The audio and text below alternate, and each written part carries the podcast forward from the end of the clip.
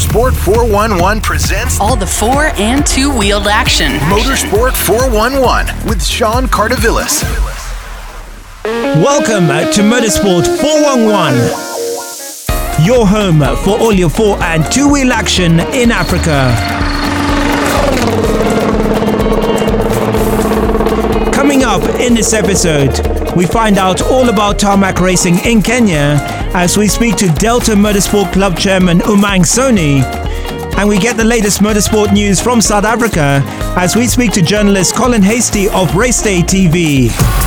All the four and two wheeled action. Motorsport 411. Welcome to the episode. So, the second round of the Tarmac Championship was held in Naivasha recently.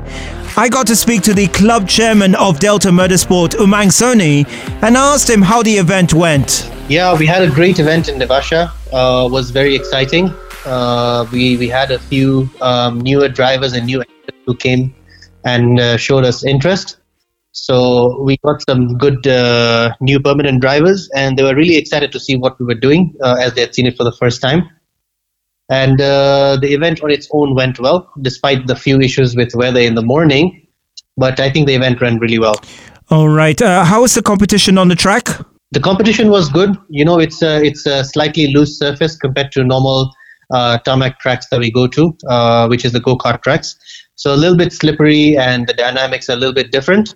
So it made it more uh, competitive for even people who are coming with, uh, you know, more OEM stock sort of cars. So it made it a very good challenge for all.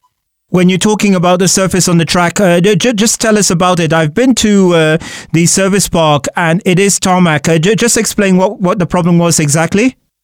Um, so yes, it is tarmac, but we do get a few loose chippings on the on the on the surface.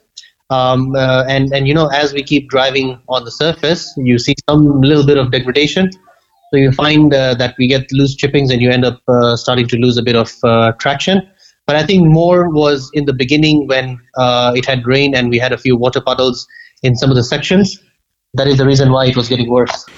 Okay, uh, you are involved with Delta Motorsports. So just tell us exactly what you do with them.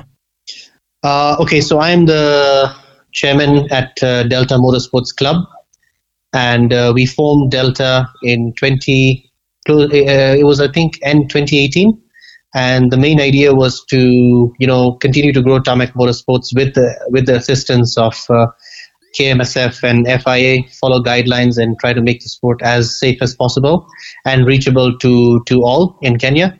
So that was the main reason why we formed uh, Delta Motorsports. Now I know it's been a tough time uh, of late uh, with COVID and the economy. Uh, just just tell us exactly why entries have been lower than usual. Um, so, like you rightly mentioned, you know, with COVID, a lot of people are worried still to go out in uh, large gatherings. Um, also, the economic situation of the country and uh, you know the spending power of uh, spending power generally is a little bit of an issue. So we are seeing slightly lower numbers because you know it's not only paying the entrance fee; it's to make sure that the car is ready to race as well, and the maintenance that goes with it but also we also have a few costs that come, um, you know, uh, with with uh, going on to a national championship. So due to some of these reasons, it has been a little bit difficult for some of the drivers to accept, um, especially when we have still a few events that are going on, where where these sort of costs are not involved. Now, one of the uh, good things about uh, what you're doing, you're involved with the KMSF. Uh, just tell us how that partnership is going. Yeah, I think the partnership is going great. Um, um, I know that we are facing uh, low numbers with uh, with the participants and all, but I think it's the right way to take um, any any sort of uh, sport. Any sort of sport has to be associated with the federation, and uh, we're getting good support from them and FIA. Uh, we recently got a new timing system, uh, which is pretty new. And you know it it really makes things much more possible in terms of organizing this head-to-head races and and few other modes that it has and together with that they're also assisting they they have mentioned that they're assisting us in trying to get more sponsors and all this sort of stuff right? So i think it i think at the end of the day it will help grow the motorsport. Every time you bring new change um, kmsf is a bit of a change to the tarmac uh, motorsport discipline. So you will find a few ups and downs and a few uh, glitches and uh, here and there but i think it will grow for sure Now, you got some impressive cars that uh, compete in the event. Uh, can you tell us about uh, some of the entries uh, in the event? Uh, yeah, we do have uh, some very good high performance vehicles. we we had hosted a drag event in 2019, and we had some really powerful vehicles, and who and, and with some very good drivers as well. Together with some of the cars that take part on the circuits on the time trials and the Naivasha head to head.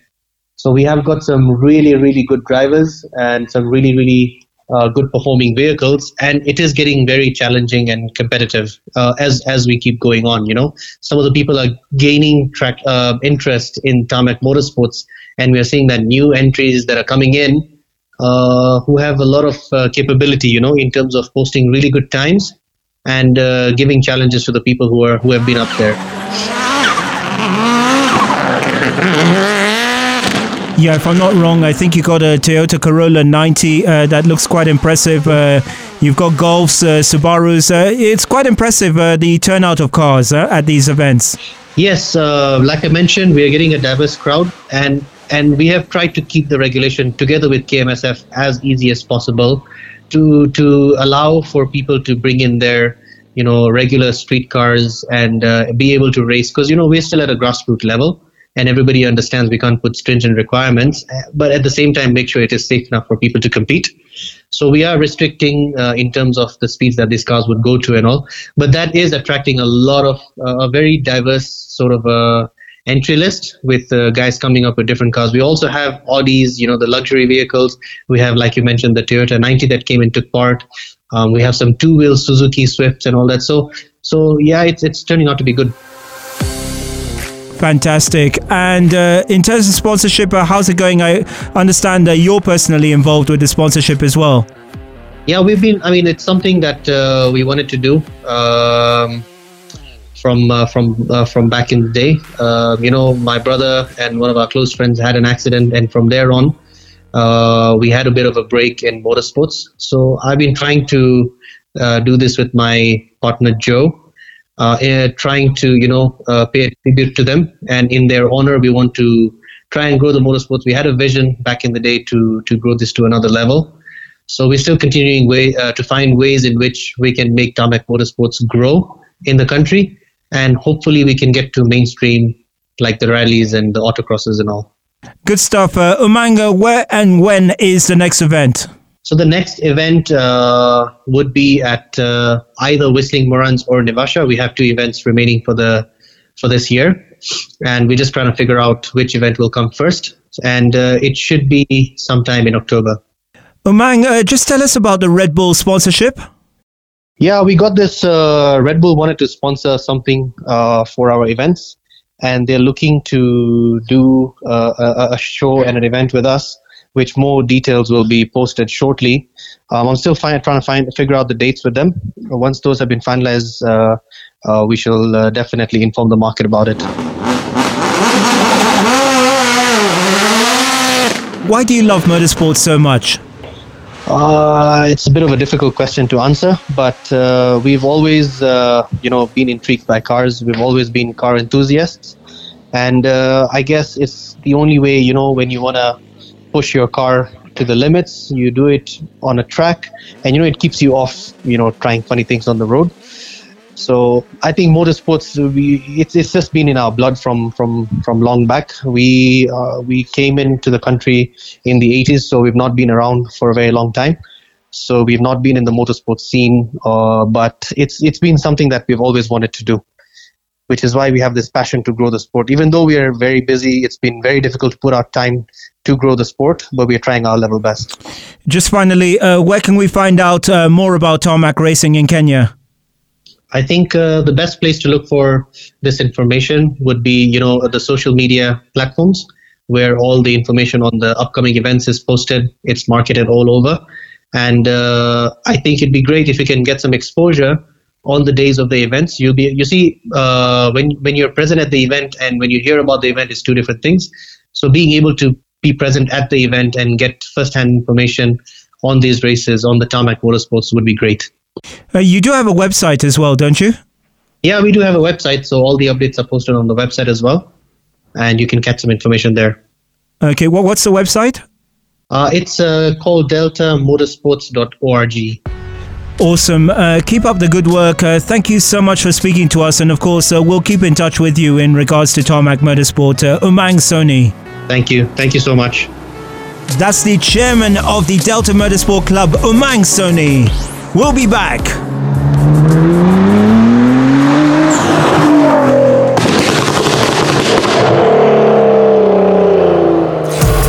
All the four and two wheeled action. Motorsport 411. Welcome back. Now let's get the latest motorsports news from South Africa and speak to Colin Hasty of Race Day TV. Colin, the SA Rally Championship has been held this year. How's it gone so far? Sean has been very interesting. You know, we've had a number of new cars arrive. Chris Coertse and Greg Godrich have uh, built a new Mazda 2. Um, that is re- it is the most beautiful rally car I've ever seen. Truly uh, built in South Africa. Truly um, a world class production. And then Guy Botterill is running two Toyotas, one for himself and one for Madla Malikani.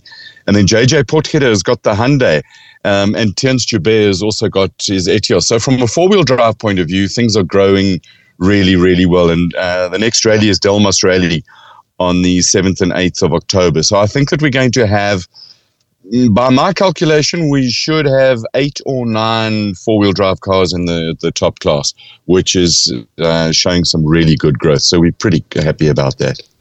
Yeah, there seems to be a new lease of life. And what's really impressive, uh, these cars being built in South Africa.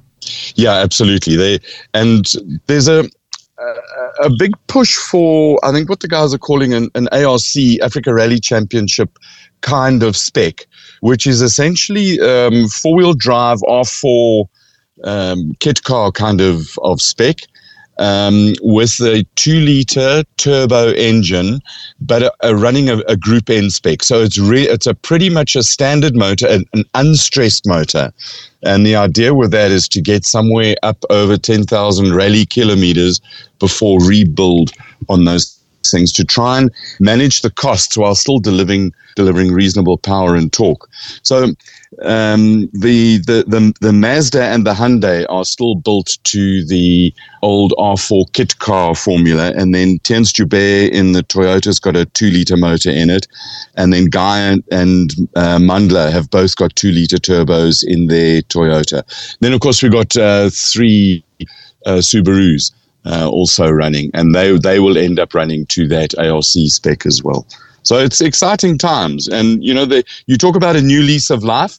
The National Rally Championship Committee have put in an incredible amount of work, a to to source the funding to to hold all of the events, and to try and work out a level playing field for all the cars so that you, it doesn't just become a, a, a dollar race and a, and a, horsepower race, that there's um, some kind of equity between between the cars. And it seems to be working really well.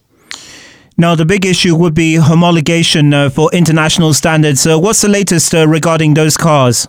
Okay, so there's a couple of, of different international standards. One is full FIA homologation for any WRC event run anywhere else in the world other than Africa. So that is the, and it involves some really, really expensive stuff, um, foam in the doors, a different spec of seat, um, that sort of thing. So that's WRC spec. Then there's a specification that is for regional rallying.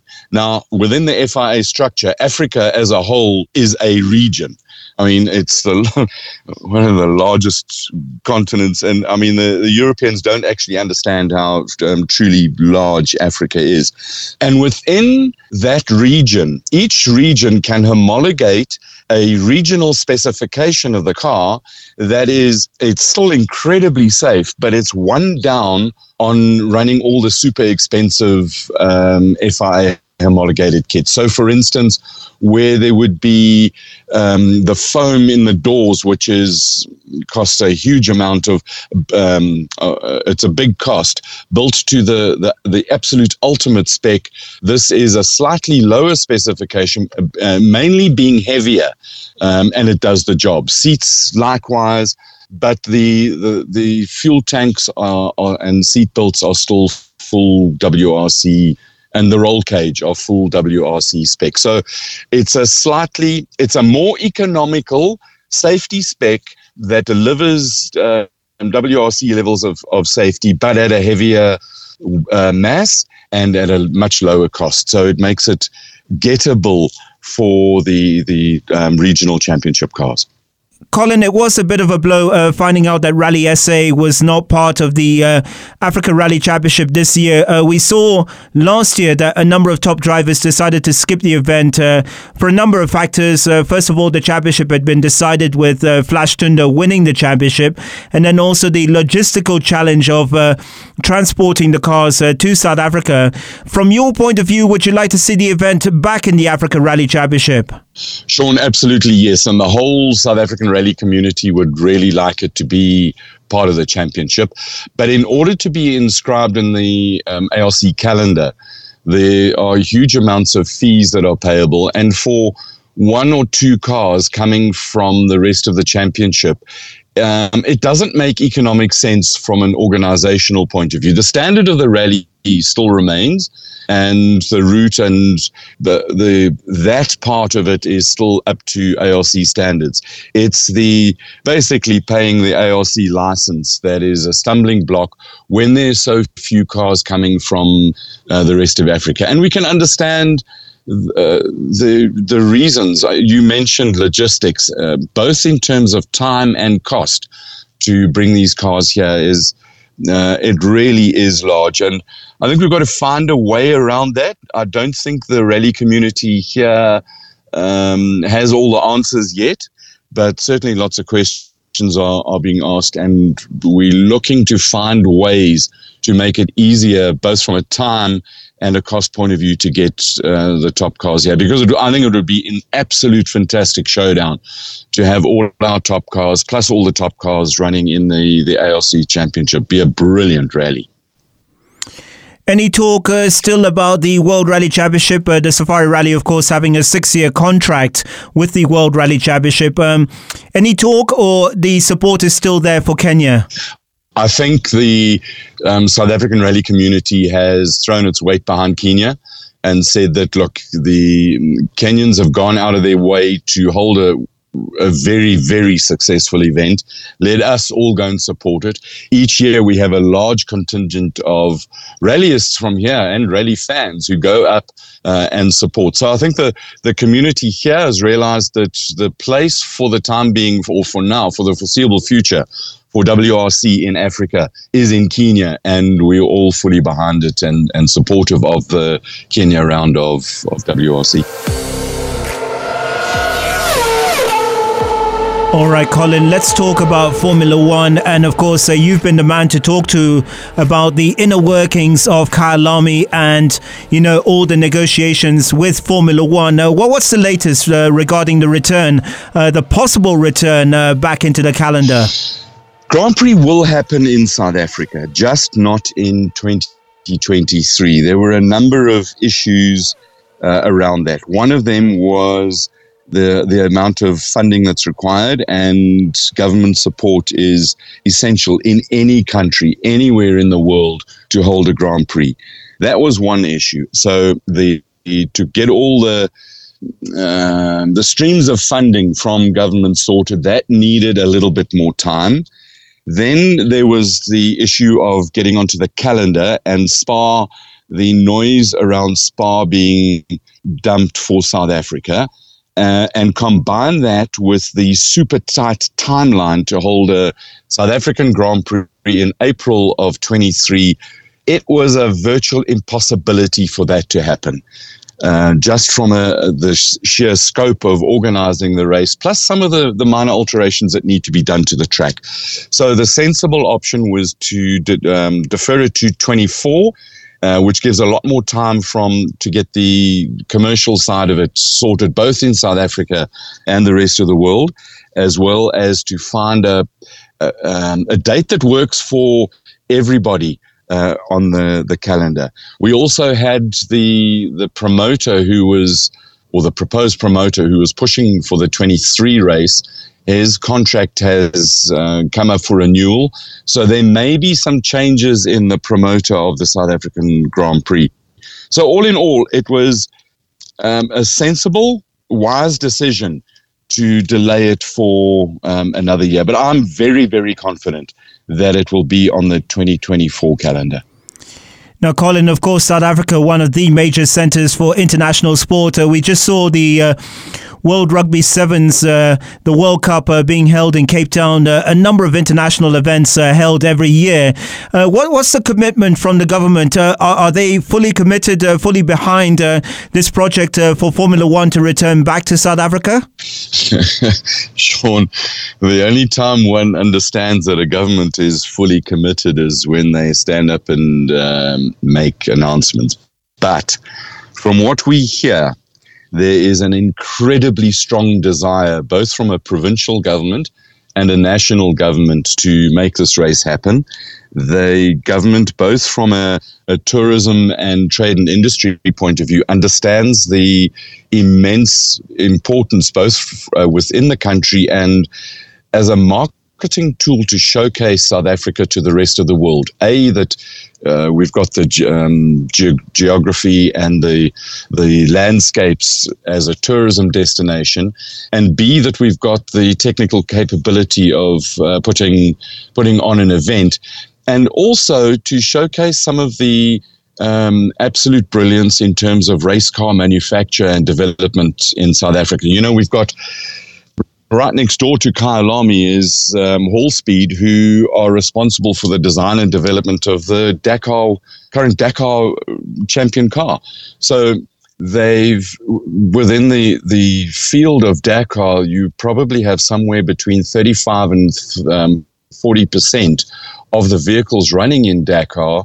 Um, are built, designed, and, and manufactured in South Africa. So we've got world class skills in terms of um, building cars here. Um, we've got an incredibly strong motorsport heritage here. So, you know, when when government wants to showcase everything, they will announce it, uh, and then we can say for certainty that they are fully behind it. All right. Uh, we're talking about uh, adjustments needed to make to the track. Uh, can you tell us? Uh, Kyalami, of course, had extensive uh, renovations done to it. Uh, what needs to be done uh, for it to become a Category 1 track, you know, that can host Formula One? Um, it's currently a Category 2, which is good for world sports cars and international um, GT3 racing. Um, and recently, in the last 12 months, there's a massive move away from gravel traps to tar runoff areas. So all the, the gravel traps um, around the, the corners would have to be changed to tar. That's one of the big things there. And then um, a huge installation of the Tech Pro barriers, which is one of the largest cost elements uh, in in any track modification that, that has to happen. And then there's minor um, minor changes in terms of some of the paddock layout, but essentially it's uh, tar runoff areas and TecPro barriers. Those are the two big things that have come out of, or that's what I understand. Uh, are the two big things that have come out of all of the inspections that, that FIA um, have and um, Liberty have done uh, at the track. I'm sure there's a huge buzz around this. Uh, should Formula One return, uh, it would be Africa's Grand Prix. Uh, I'm sure there's a lot of excitement, huh? Uh, you know, Sean, it's everybody got so excited when some some people jumped on the clickbait to try and uh, publicize that we were definitely having a Grand Prix, and then of course the you know those of us who kind of thought a little bit, said, "Hold on a bit." And the disappointment was was palpable, but then the excitement is absolutely huge. It will be a sellout. Uh, the place will be absolutely jam packed, and South Africa, and more to the point, Johannesburg and Midrand will absolutely buzz to Formula One fever. Uh, and it'll be a long term build up. You know, the the other point about moving the date from April to uh, uh 23 to 24 is that it allows a lot more um, eventing and hospitality build up uh, to the event to get uh, just to make the, the buzz even more and just to get the, the Formula One fever going, which will be it's going to be super exciting. Can't wait for it. Now, of course, uh, two wheels are really, really big in South Africa, uh, particularly superbike racing. Uh, we remember the days when MotoGP used to be held there. Um, should Formula One uh, return back to South Africa in 2024, uh, what are the chances of MotoGP returning? Sean, I, in my own head and from listening to some of the players, I believe that along with Formula One, we will have a round of MotoGP and uh, a round of the World Endurance Car Championship. Uh, whether it's 24 or 25, I'm not entirely sure, but certainly those big three Formula One, MotoGP, and World Endurance Championship WEC will, I uh, I'm convinced that they will return to Kyalami shortly. Fantastic. Uh, so great to speak to you. Uh, we do hope to see you next year for the Safari Rally. Uh, you know, it was absolutely brilliant this year. Uh, we do hope to see you in 2023 at the Safari Rally. Sean, it's in my diary. I'm going to be there. I really, really need to see these cars up close and experience Kenyan hospitality and and the the way you guys put on a, a WC event. Um, I'm coming in. Fantastic, Colin. Uh, thank you so much for speaking to us on Motorsport 411. It's been an absolute privilege. Um, I really enjoy sharing news from the southern tip of, of Africa. And thank you very much for, for chatting with us. That's Colin Hasty of Race Day TV. We'll be back. Motorsports 411 with Sean Cardavillis. So that's it for the show this week. Thanks once again to Umang Soni, the club chairman of Delta Motorsports, and also Colin Hasty of Race Day TV. Don't forget to catch Race Day TV on both Facebook and YouTube. This show is recorded at Big City Studio. I'm Sean Cardavillis. See you next week.